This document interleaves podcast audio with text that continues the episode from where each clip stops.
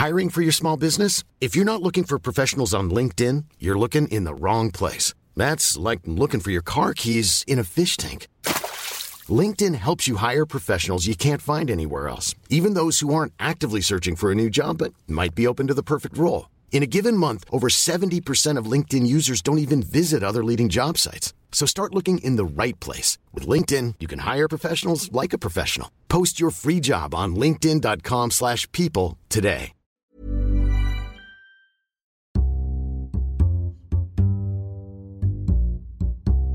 Hello and welcome to the Times Business Podcast, where we look ahead to the events that will be making news in the coming days. I'm Robert Miller.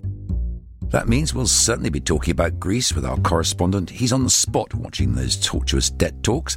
And at home, we have the latest on the UK's GDP growth numbers, as well as the PMI surveys. On the corporate front, we'll have annual results from Greene King, and we'll also be looking more generally at the state of the pub sector. I'm joined by Bruno Waterfield on the line from Brussels, Philip Aldrick, economics editor and columnist at The Times, and Dominic Walsh, our leisure industries correspondent. A warm welcome to you all.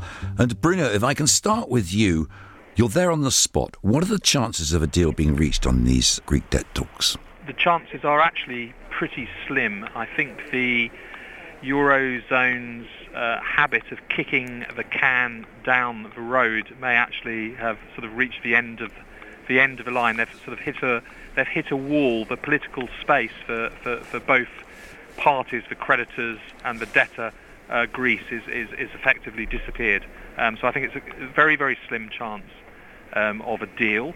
The reason why there's a slim chance is because the measures that the creditors are insisting upon, pension cuts for the poorest pensioners in Greece, really big VAT um, increases, and VAT increases are regressive. They hit the lowest people on the lowest income hardest. Greece has been suffering, so people are feeling the pain. It's very difficult for a radical left-wing government to, to take that part back to Parliament. So what uh, next, Bruno? Does that mean it's uh, default on the horizon come June 30th when they've got to pay the IMF its 1.6 billion euros? I think one of the options that is a really distinct possibility as I speak um, right now is that elections uh, or a referendum is called possibly on, on August um, the 2nd, um, which means that a, an extension of the current bailout program would somehow have to get through the Parliament sort of Sunday uh, or Monday, the Greek MPs would somehow have to pass these what are called prior actions to unlock some cash so that it could survive um, into August. Who's um, going to and the election? So it's looking really, really uh, messy. I mean, the, yeah. there are real echoes of a sort of Weimar Republic in the 1930s. Who's uh, wow, nasty. Uh, whose cash is going to be released? Because the IMF seem to be totally reluctant to uh, to to sort of bend their rules in any way to accommodate Greece. Where's the cash going to get that gets them through to August the second going to come from? If it is a take it or leave it agreement that, that Greece signs, perhaps calling um, elections, then then the the IMF is a signatory to that. Um, that could be in the form of something they call a staff level um, agreement, and once they have that, and that's that's quite detailed. It sets out what the Greek Parliament has to do. There's some money that Greece can immediately get. There's 1.9 uh, billion in an ECB bank account from their bond transactions, which can be used to pay the IMF on Tuesday if there's a staff level agreement in place.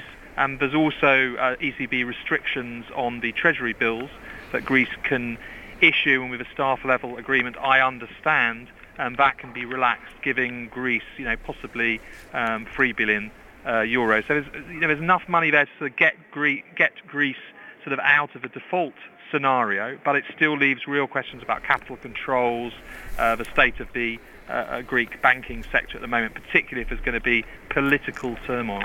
Bruno, what we see is a lot of leaks and counter leaks, which are clearly destabilising to markets there. What's the atmosphere like around these talks? Is there a sense of urgency or is it rather bureaucratic?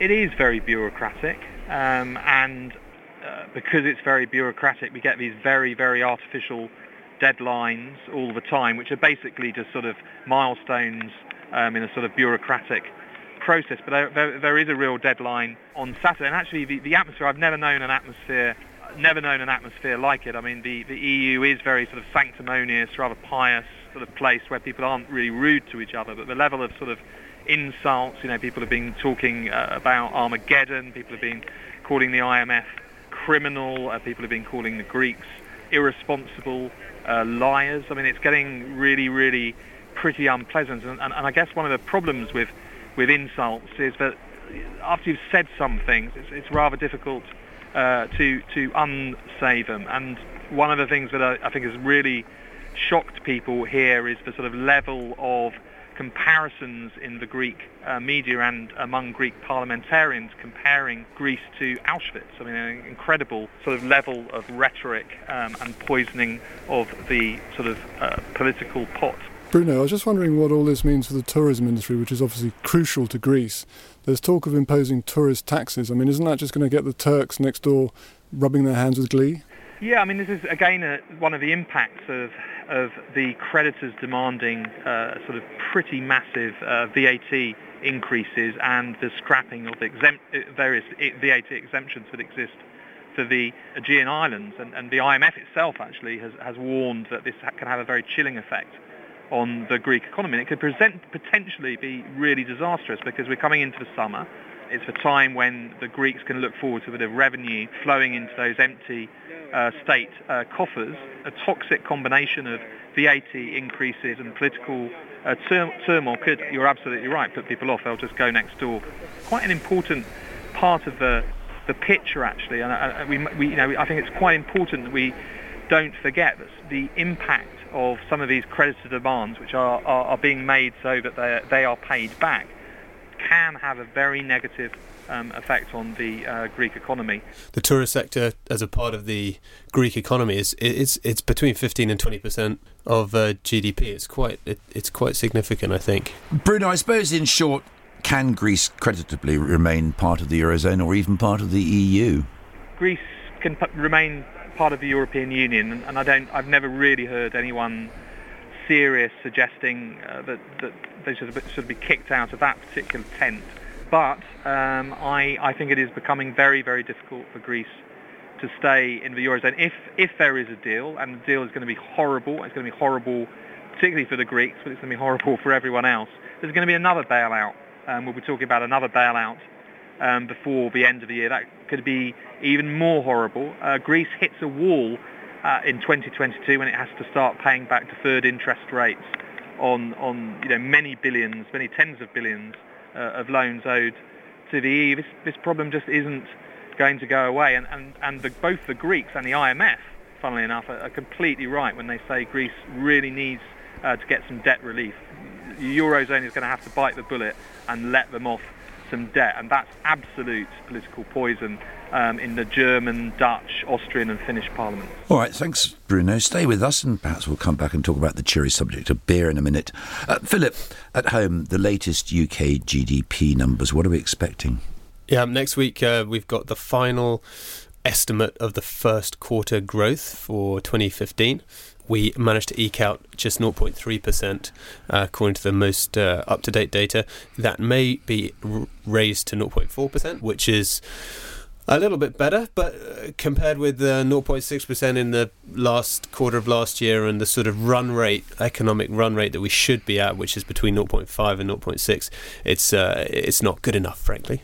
And the PMI service, you've always been teaching us, haven't you, that these are slightly forward-looking indicators. Any new news on the horizon there?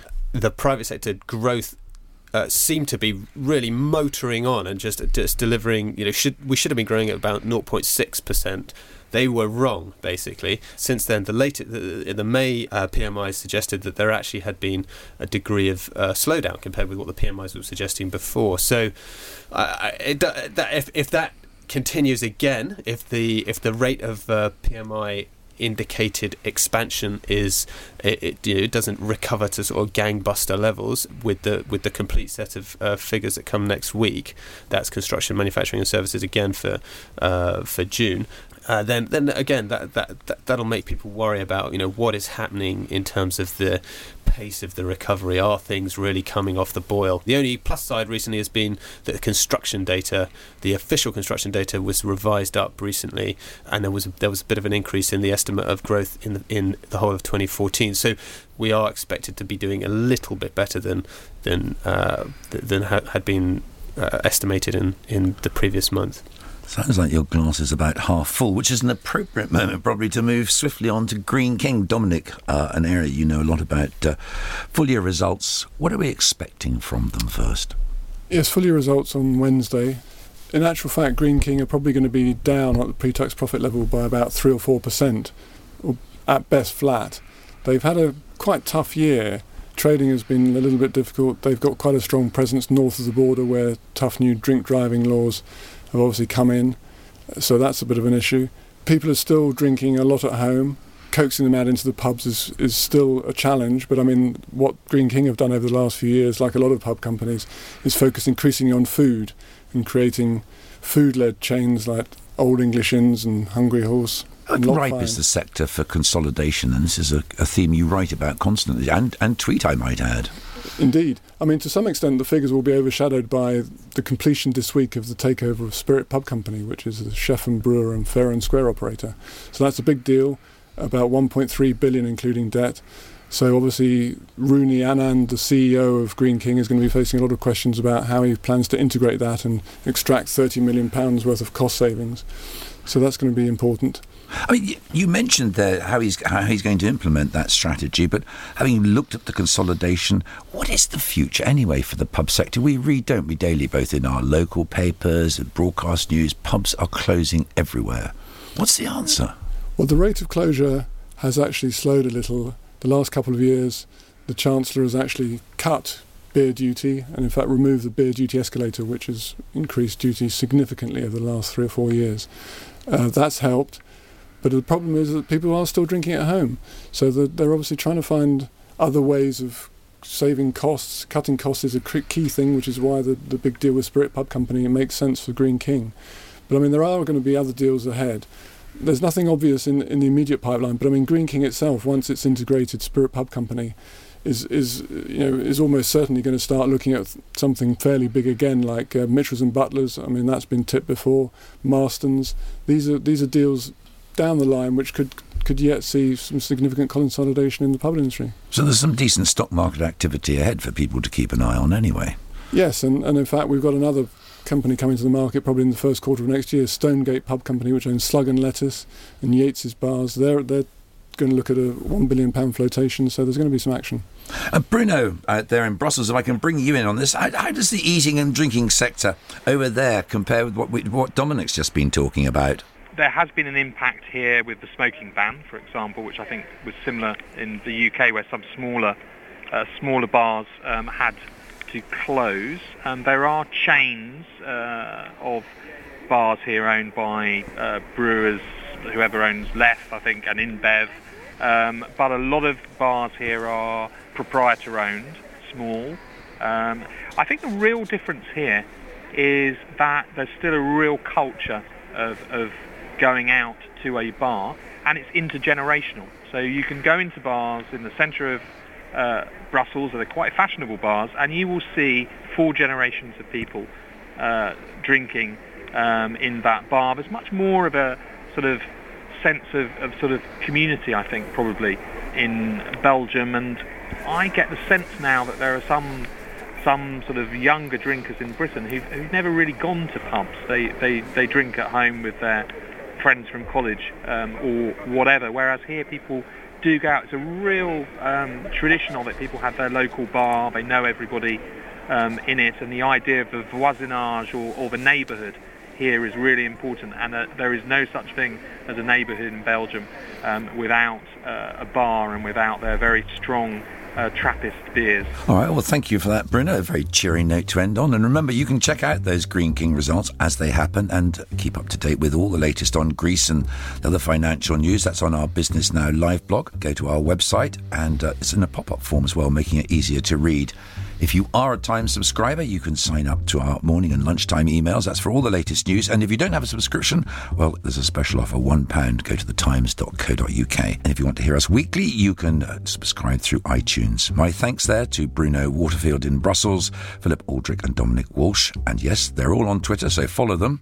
We'll be back next week. Thanks for listening. Thank you for downloading. To discover more, head to thetimes.co.uk.